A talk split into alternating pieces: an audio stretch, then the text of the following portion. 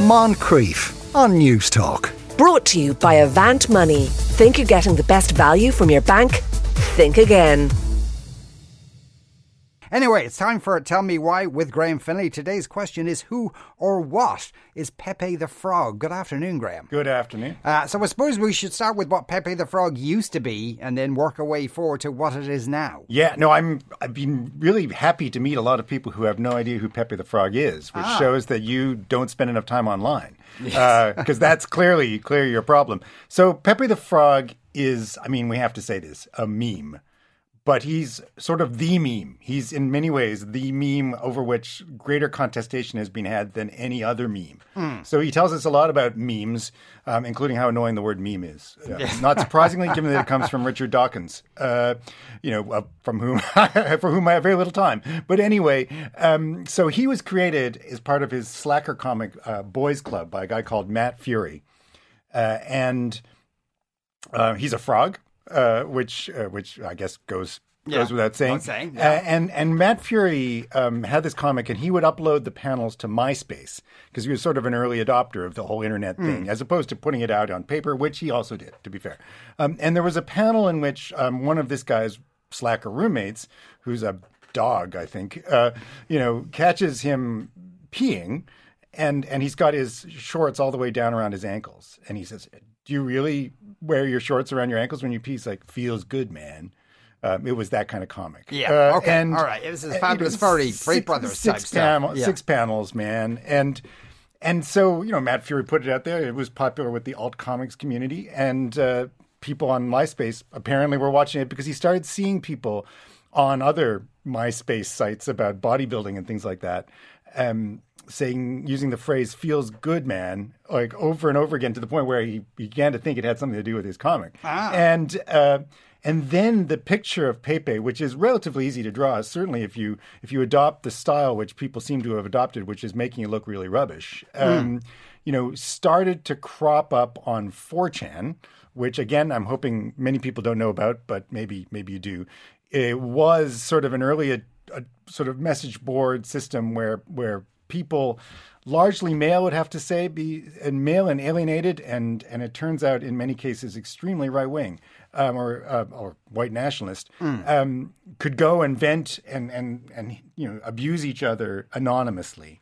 And so since they couldn't post their pictures they would start posting pictures of um, the feels good man Pepe uh, who's like the happy Pepe happy frog um, and then, you know, as they're, it's also a place where another um, sort of meme uh, or image, which I, I really didn't understand before researching this, uh, the Wojak meme, which is that also badly drawn sort of sensitive man they're Yeah. supposed to be saying, which you might see on the internets from time to time. Right. Anyway, sometimes they fight. It's really great. Um, anyway, so um, they, you know, eventually became sad at all the abuse they're giving each other, uh, and so Sad Frog was born, uh, and then other people started noticing Pepe, and and people who were not alienated and on 4chan started coming in there and taking their images, many of which they just you know made themselves, uh, and uh, they got really upset about that. And so a number of them decided they were going to prevent people from taking their images by going making more and more offensive Pepe references. Um, and so Pepe was, you know, being happy about the Holocaust and 9/11 and all kinds of horrible things. Right, And, okay. and lots of really, really, really offensive stuff, as you can imagine, uh, with the idea that nobody's going to copy these, and and this space will remain, uh, you know, safe for them or or their space. Uh, and and there was a whole lifestyle which went with this, which which people which sort of celebrated being alienated from society, being um, and they adopted this sort of sociological policy term of NEET, you know, not in education, employment, or training, um, as a sort of motto. right, uh, and um, you know, for the youth of of to then, then right, these people are thirty something now, uh, and and so that really took over the culture of this site to the point where it really became sort of infested with a lot of really really offensive stuff which people were putting out as like oh it's a joke. You know people aren't you know supposed to you know take this too seriously. You know you guys don't get it you know and so forth. We're being ironic uh, whatever that means. Um, we can always ask Alanis Morissette. And you know but they by joking about things like the Holocaust and by putting out this really offensive stuff, they showed that you know they didn't think this was something which we need to take too seriously. But also, I think in a lot of cases they they decided they were actually Holocaust deniers or had all sorts of really reprehensible Yeah, views. but it did kind of leak then from outside 4chan and into loads of other parts of uh, of social media, particularly, and started to mean something else. It didn't start to represent a kind of uh, ideological right wing, quite extreme right. Yeah, I mean, it, it, it, this was the incubator, right? Yeah. And then Donald Trump rides down an escalator in, in, in 2016. And these guys on 4chan start to see him as the sort of screw you, un PC um, figurehead, the president they've been waiting for. Yeah. Who, who who's like Pepe the Frog, right? So this this really took off, and eventually they started depicting Pepe as Donald Trump or Donald Trump as Pepe, one way or the other. And uh, Donald Trump himself retweeted it. And and these people now, it's a bit of an exaggeration because lots of people don't know who Pepe is. Uh, you know, said that they, you know, claimed by the end of the campaign where people were yelling Pepe at, at Hillary Clinton speeches and stuff like that, that they'd memed Donald Trump into the White House. And and it became strongly identified with that segment of Donald Trump supporters, like the odious neo-Nazi Richard Spencer, who's explaining his Pepe the Frog button to the camera when he's punched in the head in a very no, famous clip. Uh, Yes, you yeah. know the part of the you know which one also itself a meme at this point uh, probably of uh, whether or not it's okay to punch Nazis. Uh, so he's explaining his Pepe pin when uh, uh, someone dressed like a black bloc anarchist comes around and punches him in the head. So it really did have its heyday uh, between 2016 and maybe 2020, um, maybe a little earlier than that. Much to the dismay of Matt Furie, who's a really, really sensitive, like San Francisco alternative comics artist who tried everything to save Pepe. So his initial campaign to save Pepe involved what else? A TED talk, but where Yes, you- that, that'll show him. yeah, nothing changes the world like TED Talks, man. So to get artists, and he knew a lot of artists, to draw Pepe not in a Nazi way, Yeah. right? So that didn't work, and so he killed Pepe off uh, with, with a sort of funeral and everything. Um, and all of this, I should say, is coming from a movie which is not easy to access in Ireland, but is recommended, uh, called Feels Good Man, uh, which which which covers the struggles of this poor guy. Um, and so finally, he's sort of trying to rehabilitate. So that doesn't work. You know, everyone's like, well, thanks for the Pepe. You know, uh, you've killed off good Pepe, and, and now we just have Nazi Pepe. Uh, but, you know, finally, he's sort of pleading with the Anti Defamation League, which is a very interesting organization in its own right, which fights anti Semitism, but also all forms of bigotry uh, in the United States. Um, it's sort of an offshoot of a, of a Jewish service organization called B'nai B'rith um, which has its own conflicts with the alt right, as you can imagine. Uh, but it's um, so to get that you know Pepe off their list of hate symbols. Because you can imagine if your your creation, which you really identify with, this this isn't a slur on French people. Apparently, that's very French, offensive, by the way. But um, Oh, yeah. yeah, I Well, I didn't think realize quite how British offensive term, really, the, the use. slur was. But you know, uh, he just really likes frogs, uh, and so you know he's he was really really upset about this. And so um, he starts suing people on the alt right, starting with InfoWars, who use the Pepe uh, logo or the Pepe image to make money. Right. If so, if um, InfoWars, right, Alex yeah. Jones of InfoWars is using a poster with Pepe on it. Uh, he sued him for copyright violation. It's a really interesting example of trying to use old Successfully. school- Yeah, he's just gone bankrupt. Yeah, exactly. Well, yeah. well, he sued him before he went bankrupt. oh, now he only got fifteen thousand out of him. Right. But he sued seventy-five other people. Again, his his lawyers were working pro bono because fifteen thousand doesn't go very far. Yeah. Um, and um, but he sued seventy-five other people, including Richard Spencer, to get their merchandise, which featured Pepe, taken down um, using the old school power of copyright. Right. And did that work? It well, it, it took it out of the commercial sphere, which is not inconsiderable. But it um, obviously it it didn't stop the proliferation of Pepe as a meme. I think it sort of ran its course. But then toward, in 2019, something even slightly weirder happened.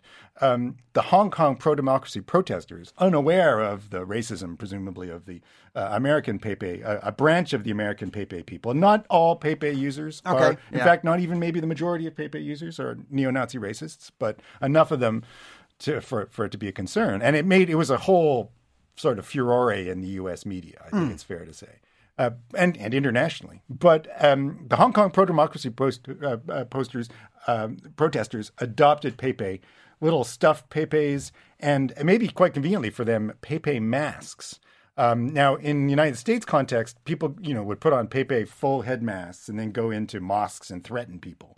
Whereas um, in in obviously, if you're in a pro democracy protest in Hong Kong, a full head Pepe mask, ideally reinforced, um, would um, protect you from being known at least to the authorities. Right. Okay, that's so interesting that they didn't know the associations of uh, of Pepe. Then why did they choose Pepe in the first place? They thought the frogs were cute. Although some of the protesters they interview in this film are like, "Well, what I like about him is he's ugly." People might disagree, but there was something about you know. I think it was it was uh, like the empty shell, which is Pepe they could invest. It didn't stand for anything else in mm. in the Hong Kong context, so they could invest whatever they want in it. And there's a really interesting piece by a Harvard human rights fellow um, about the dangers of regulating images. Uh, because it, you know, just as if you wanted to clamp down on the hateful Pepe, not only would you have put Matt Furie out of a job, uh, but also you um, you wouldn't have gotten the good Pepe right yeah, at the end. Yeah. Uh, and uh, and so if you had an algorithm, say in Twitter, uh, although it's unlikely that Elon Musk is going to bring in such an algorithm which identifies images of Pepe and just sort of expunges them, uh, you know, you would have not, you know, would not been possible for the, the Hong Kong pro democracy protesters to use social media to to promote democracy, which is a good thing, using Pepe. And I suppose you can't really legislate the meaning of an image. That's it. And again, it's really hard for artists to control their images. And and we think of this as an internet thing. Uh, and this is one of my problems with the whole meme thing. Is it's the idea that this this these are discrete units, which I suppose are supposed to ex- have existed from the dawn of time. But you know, our culture is more than just random stuff happening. And in fact, you know, there's a whole, this has been true ever since the printing press, which I know seems like a bit of an exaggeration. But as soon as people invented movable type, it's tough to, to have blatant sort of ripoffs and, mm. and completely change the meaning of, you know, the Book of Kells. It's yeah. like, my knockoff Book of Kells, right? You know, you know, with except the racist Book of Kells, yeah, right? Yeah. I don't know if the existing Book of Kells is racist. I have to look into that. Anyway, um, you know, ever since printing in the 15th century, um, they started to have cities tried to control this because otherwise people would pro- provide blasphemous material. They prov- they turn text into pornographic material, and this just got worse and worse as printing technology got better. My favorite story from this um, is Don Quixote. So Cervantes writes Don Quixote in the early 17th century, um, and almost immediately, like a, a, a fraudulent sequel appears. And so he he's moved to write the second part of Don Quixote, where Don Quixote and Sancho Panza are going around like interviewing people who've read the false account and making making decisions so that they make you know every you know make the false account tr- you know false right? You know they say oh it says we're going to go here we're going to go there. And uh, you know eventually they find people printing them up and they abuse them and just you know so this is a problem in you know 1607 or something like that. That's very meta for the time isn't it? Yeah uh, I must say uh, the um, 4chan weren't right wing they were just trolls they found it a lot easier to troll the left like using a frog says the text. So I think well, you kind of said that. Well, I think that, and I, I, think there is something to this. You know, if you think there's an establishment, um, you're going to do stuff to rebel against them and, and annoy them, right? mm. and often that involves bad taste. And I do think we need to have a discussion about what breaches of good taste are acceptable, mm. right, or are possibly salutary, even if they are sort of offensive. We talked about this a little bit before, but you know, and which ones are just not good at all and need to be regulated. I mean, I was thinking about the Hells Angels, who you know were famous for wearing a lot of Nazi gear, you know, in the 1950s and 60s, even. Yeah. Even though some of them had just returned from fighting the Nazis, right? Um, and it was, you know, they're just, you know, to rebel against what they saw as a really constrictive establishment meant that they had to find the most offensive things to wear that they could. Yeah. And and and I think you know that is valuable if you if you are in an orthodoxy, which really really tells you what to think. But the people on 4chan and a lot of people listening to this show would say we live in such an orthodoxy. It's just there are different people telling us to think differently. Uh, and so Pepe as a as a, a, controversial meme, that's kind of all over now, is it? It's it's definitely lost a lot of steam. Again, putting you put Pepe into the um into the Twitter, and and you don't get a lot of Pepes, and you don't get a lot of um bad Pepes. I'll put it that Yeah. way. You get a lot of a certain footballer named Pepe who's Yeah. probably happy to have his his um, his name back. But you know, if you put it into Google Images, it's still mostly Pepe the Frog, maybe a more innocuous Pepe the Frog. And one thing which comes up is, um, and sadly, if you want to think ill of Matt Furie, um, this is a good reason why. That he has joined the burgeoning rare Pepe uh, non fungible token market, where you know. Uh, blockchain individually sold, but you don't really kind of own them.